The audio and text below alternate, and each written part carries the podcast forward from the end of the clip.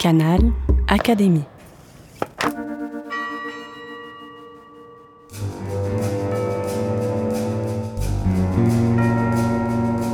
Petite histoire de science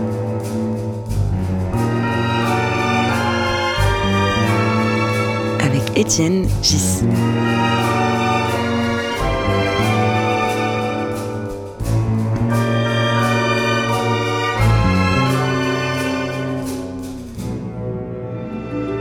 Le podcast de l'Académie des sciences. Bonjour, aujourd'hui j'ai le plaisir de discuter avec Tadashi Tokieda. Je vais d'abord te présenter rapidement. Tadashi, tu es japonais. Euh, vous allez entendre très rapidement que Tadashi parle français aussi bien que moi. Mais il parle aussi le japonais, l'anglais et de nombreuses langues. Il a commencé sa carrière euh, comme un artiste au Japon. Après, il est venu passer le bac en France. Et puis après, il est parti faire un, un doctorat à Princeton aux États-Unis, et puis après il est parti en Angleterre, à Cambridge. Il avait un- Oui, entre les deux, j'avais une carrière de philologie. et entre les deux, il a linguistique, la, la philologie. Enfin bref, vous savez que Tadashi est quelqu'un d'extrêmement complet. Et puis maintenant, il est professeur euh, à Stanford, donc aux États-Unis, et il est un peu spécialiste dans un créneau un peu particulier, dans la diffusion des mathématiques et de la physique, avec une manière tout à fait personnelle de présenter les choses. Il s'appuie sur des expériences, sur des jouets, et ses conférences sont des spectacles. Souvent, tu présentes les choses de manière, euh, je crois qu'on peut le dire, ludique. Alors, ce que j'aimerais bien aujourd'hui, c'est que tu choisisses un phénomène sonore. Notre fils aîné s'appelle Tomo, il a maintenant 5 ans. Et depuis sa naissance, euh, je pense que tous les soirs de sa vie, je lui ai donné un bain. Parce que c'est un grand plaisir pour moi. Je, ne le céderai à personne, puisque je suis japonais. Le bain, c'est sacré, c'est joyeux. Et euh, un soir, euh, j'ai découvert, ou plutôt nous avons découvert le phénomène suivant. Ouvrez un robinet et laissez tomber un filet d'eau. Mais continue. Et comme le filet d'eau s'accélère et s'amincit, euh, quelque part dans l'air, il va se briser en gouttes, se briser en perles. hein. C'est une instabilité bien connue qui date de Rayleigh et Plateau. Et euh, disons que cette brisure en perles, en, en gouttes, euh, se passe à une certaine hauteur, hein, mesurée du sol, à une hauteur H. Disons Donc, à tu veux 50 dire que le- la partie supérieure du, qui sort du robinet, Ouais, c'est un, filet. filet continu. Puis, il y a un moment À un particulier moment particulier, voilà. où il se passe que le filet se casse et Se devient casse, des gouttes. oh, oui, de- devient des gouttes. Une Bon. suite de gouttes qui tombent, toc, Oui. toc, toc, toc, ou pas. On a tous Voilà. vu ça. Voilà, on a tous vu ça. Alors, donc, disons que cette brisure en gouttes se passe à une certaine hauteur H. disons. Et un jour que je prenais le bain, je donnais le bain à Tomo, il s'est mis à chanter devant le filet d'eau. Et on a vu que cette H est tout de suite remontée, montée vers le haut. Ah, le- C'est-à-dire que la brisure se passe maintenant un peu plus haut qu'avant. donc le fait de chanter Oui, a cassé le filet plus tôt. oui. Et tout de suite, j'ai chanté très bas, comme ça. Et la hache est redescendue. Et Ah. on peut, en fait, on, on- on venait d'inventer un appareil à mesurer la fréquence du son en chantant devant le filet d'eau. Parce que j'imagine que la fréquence de ton fils est un peu plus élevée que la tienne. Voilà, exactement. Et, euh, et c'est parce que lorsqu'on chante, bien sûr, on voit cette vibration à travers l'air, n'est-ce pas, qui transmet la vibration justement au filet d'eau. Et lorsque ça vibre, ça instabilise un peu le filet d'eau, et puis la tension superficielle travaille un peu mieux, et voilà, le filet d'eau continue, se brise, on, on perd plus, plus facilement. Et selon la fréquence, il y a des vibrations différentes, voilà, et ça fait descendre, monter ça. Alors, je dois... C'est euh, très vous net ou... je dois ou- vous signaler que l'expérience est assez délicate, mais si on la fait bien avec soin, on voit très bien la montée et la descente. C'est assez net, disons, de l'ordre de, entre Thomas et moi, on a fait euh, la différence de, de quelques centimètres. D'accord?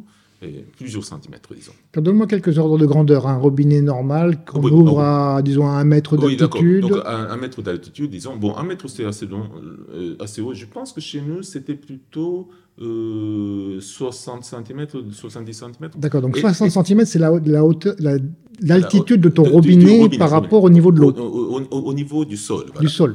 Entre le robinet et le sol, il y a peut-être deux tiers d'un mètre. Et on, on l'avait laissé ouvert très, très, très fin.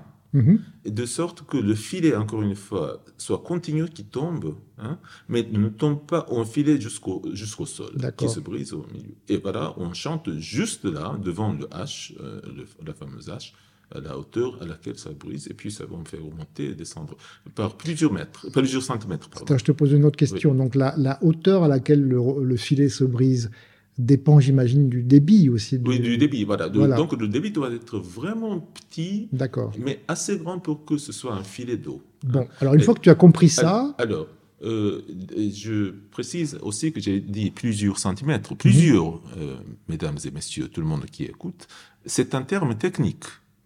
Vous saviez ça? Alors, plusieurs, ça veut dire un demi-ordre de grandeur. Donc, euh, quand on dit, bon, c'est plus grand, on dit, en fait, ce, qu'on entend par là, c'est dix fois plus grand. Plus petit, c'est dix fois plus petit. Mais si on dit plusieurs fois, ça veut dire racine de, de 10, c'est-à-dire à peu près 3. d'accord. Pour nous, c'est un, c'est un terme technique, voilà. Alors, plusieurs centimètres, ça veut dire euh, 3 centimètres, peut-être 4 centimètres. voilà. Alors maintenant, j'ai deux questions à te poser. Une fois que tu as constaté ce phénomène, euh, il y a deux questions qui se posent. C'est qu'as-tu expliqué à ton fils? Oui. Et deuxième question, c'est as-tu fait par la suite des expériences plus précises? Oui, alors, euh, j'ai fait l'une et l'autre, mais de façon peut-être... euh, enfin, Il a cinq qui- ans, qui, ton fils, qui, hein? qui nous est propre. Non, alors, il avait 3 ans. Il avait Donc, trois Il a ans. 2 ans. hein. Et alors, pour la première, euh, il a aussi vu que ça montait, ça descendait, c'était marrant, mais de façon subtile, mais, mais perceptible. Alors, il a dit, alors, c'est marrant, ça monte, ça descend. Alors, on a d'abord joué ensemble. Hein? Est-ce que tu peux euh, euh, euh, faire, réussir la faire monter mieux que moi Voilà. Non, non, ça ne descend pas, mais papa peut le faire descendre et ainsi de suite. C'était très, très joyeux. Et il s'est beaucoup amusé. Et il a commencé à dire, mais pourquoi ça descend Pourquoi ça remonte Pourquoi lorsque papa chante, ça descend et moi je ch- chante, ça remonte Et voilà. Et petit à petit, j'ai dit, oui, c'est exactement ce que je vous ai dit, mais dans un langage un peu plus doux, un peu plus, comment dirais-je, propre euh, entre papa et son fils. Voilà, c'est parce que c'est, il a ça, tu fais vibrer quelque chose, c'est comme ça qu'on entend, et ainsi de suite. Mais, encore plus important, on a essayé de faire une autre expérience. Parce qu'on avait à côté de nous un seau. Un seau, hein, une espèce de bol en plastique, et qu'on a mis à l'envers, et on a, on, l'a mis sous le filet, euh, plutôt sous des gouttes. Alors, d'abord, des gouttes tombent. Hein, euh, euh, encore une fois, euh, je, vous imaginez, hein, il y a le filet qui tombe du, du robinet, qui se brise en gouttes, et des gouttes qui tombent, et ça fait tam, tam, tam, tam sur, sur le seau. Hein, Et c'est un tam-tam qui, dont la fréquence, dont le son dépend bien sûr de, des- de- de- des écarts entre les, les gouttes. Et voilà. Hein.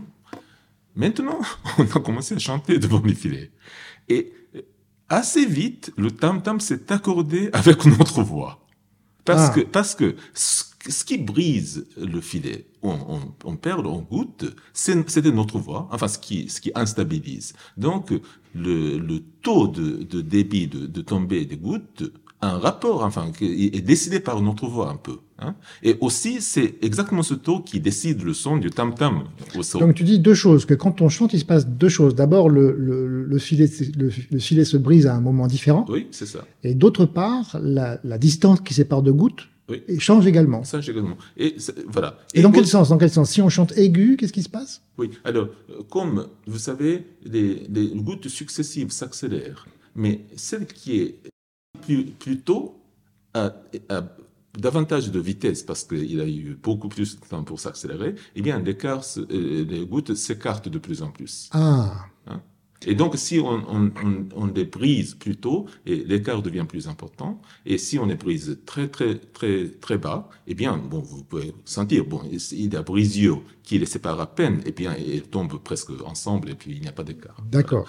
C'est comme ça la dépendance. Alors, euh, tam-tam, c'est accordé avec notre voix, et il y a beaucoup de choses qui se passent. Mais d'abord, le tam-tam lui-même émet le son et qui influe sur la brisure. D'accord. Hein? Donc il y a une cycle, un circuit qui, qui commence et ah, c'était vraiment excitant. Alors est-ce que tu, est comment tu as exploité ça? C'est-à-dire est-ce qu'à la suite de cette expérience dans la baignoire avec ton fils. Alors, est-ce que euh, tu as par la suite essayé de vérifier ça dans un laboratoire ou Alors, dans un laboratoire, je, je, ne peux pas parce que, euh, vous savez, bon, j'ai plusieurs métiers. D'abord, celui de le métier lucratif, pour ainsi dire, c'est celui d'être professeur euh, temps plein à Stanford. Mais mon vrai métier à temps vraiment plein, c'est d'être papa. Oui. Et à côté, je fais des, des de, la physique de temps en temps. Voilà, euh, je sors la poubelle. Bon, donc euh, je n'ai pas vraiment, pour l'instant, le temps de me mettre à des, des, expériences laboratoires systématiques. Par contre, je peux faire d'autres expériences de pensée en me promenant, ou des expériences vraiment sur la table, à la maison, voilà, euh, des expériences un peu euh, à l'improviste. Ça, je peux faire en cinq minutes et je peux apprendre quelque chose. Voilà. Alors, euh, qu'est-ce que j'ai fait? Par la suite, donc, j'ai quand même au dos d'une enveloppe, comme on dit souvent, j'ai compris à peu près, je pense, ce qui se passe. Hein, Est-ce que tu pourrais d'abord m'expliquer rapidement euh, le phénomène classique de cette brisure où le, filet devient des gouttes Qu'est-ce qui se passe? ah oui, alors, euh, d'abord, c'est une excellente question. Euh, imaginez donc un filet qui tombe, hein, qui tombe du haut, et vous le voyez, et le filet, c'est de l'eau, donc euh, le filet s'accélère. Chaque partie du filet s'accélère de, plus en plus, mais comme le volume doit être conservé, c'est-à-dire que l'eau n'est pas compressible, l'eau ne change pas de volume, ne peut pas être rétréci, hein, se, se, rétrécir ou gonfler, le volume doit ça veut dire que si on passe par euh, une certaine hauteur très vite, il faut passer plus mince. D'accord. Hein, parce que par unité de temps, il faut que la même quantité passe. Donc le filet devient de plus en plus fin. Euh, voilà. Du coup, plus on, descend, plus le filet devient fin. Mais alors, lorsqu'il devient fin, il y a davantage, relativement parlant, de tensions superficielles qui travaillent. Il y a toujours la même tension superficielle. Donc juste pour nos auditeurs, explique-nous ce qu'est la tension superficielle. Chaque fois que vous avez une surface matérielle, euh, qui, d'un côté, vous avez euh, quelque chose comme du fluide, un liquide, et de l'autre côté, vous avez le vide, bon, l'air c'est presque vide dans l'occurrence, eh bien, il y a euh, une force, une force par unité de longueur, en fait, qui essaie d'étirer la superficie. Et c'est parce qu'il y a des molécules juste au-dessous de, du côté du matériel, de, de la surface, qui s'attirent plus que d'autres, et ainsi de suite. Bon, c'est un peu comme la surface était une espèce de, de, de, caoutchouc. Voilà, exactement. Et c'est pour ça que si vous laissez tomber, par exemple, une toute petite goutte d'eau sur votre table bien lisse, par exemple une table de verre, eh bien, vous n'allez pas voir que l'eau s'effale complètement, mais en fait, se met un peu en rond. Voilà. Il y a des gouttes d'eau qui se, se, promènent. Donc, pour voir si j'ai bien compris, le, le, robinet euh, euh, d'abord dégage un petit un, filet, le filet s'accélère, on s'accélérait il devient de plus en plus fin, et à un moment, il devient tellement fin que la, tension superficielle. alors, je, je vous explique parce, parce, que c'est très très joli. Euh, si vous laissez donc une petite goutte d'eau sur la table, une minuscule goutte d'eau, eh bien, elle se met un peu en, sphère, elle, est ronde. Mais si vous augmentez la quantité d'eau, eh bien, elle s'affale et s'étale, comme vous voyez souvent, de, comme de l'eau sur la table. Pourquoi? Parce que si vous êtes très grand, c'est votre pesanteur qui l'importe. La tension superficielle ne peut pas gagner contre la pesanteur. Alors que si vous êtes très petite, relativement parlant, c'est votre tension superficielle qui gagne. Pourquoi? Parce que selon votre taille, c'est soit le volume qui l'importe sur l'air, soit l'air qui l'importe sur le volume. Le volume se comporte comme le, le, le cube de votre taille, alors que l'air, c'est le carré. Et lorsque votre taille est très très petite, le carré est plus grand que le cube. Mhm. Mais lorsque votre taille est très grande, alors c'est le cube qui gagne, qui l'emporte sur le carré. Voilà. Donc, il faut être très petit. Or, or c'est ça qui est très joli, le filet d'eau qui tombe. il tombe, euh, chute libre dans la pesanteur. Mais Einstein nous a appris qu'en chute libre, c'est comme si on avait éliminé la pesanteur, la gravitation.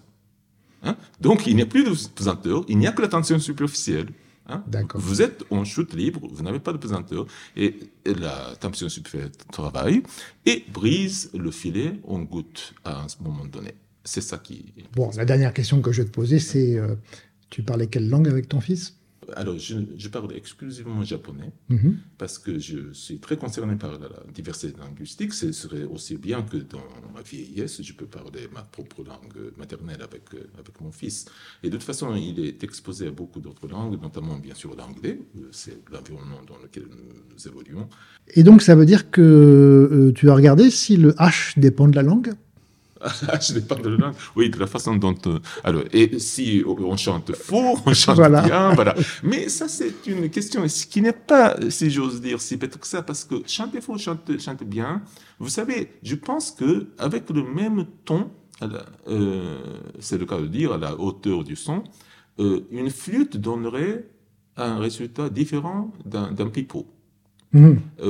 et encore clarinette, encore différent, parce que certains sons sont purs. Hein? Mais d'autres sons sont mélangés de beaucoup de sons plus élémentaires. C'est ce qu'on appelle l'analyse de Fourier. Et si on mélange, je peux concevoir, d'ailleurs, il faut que je retourne à la baignoire pour refaire l'expérience. A priori, c'est possible qu'en fait, le filet réagisse de façon différente. D'autant plus que le chant, c'est pas un son continu. Voilà. voilà ça peut être euh, un son constant. Pour ça en fait, pour l'expérience, disons, pure qui, qui isole le phénomène en question, il vaudrait mieux euh, fredonner. Mmh, comme ça. Eh bien voilà. Bah, écoute, euh, Tadashi, je te remercie. Merci. Voilà, très bien. Etienne. Merci beaucoup.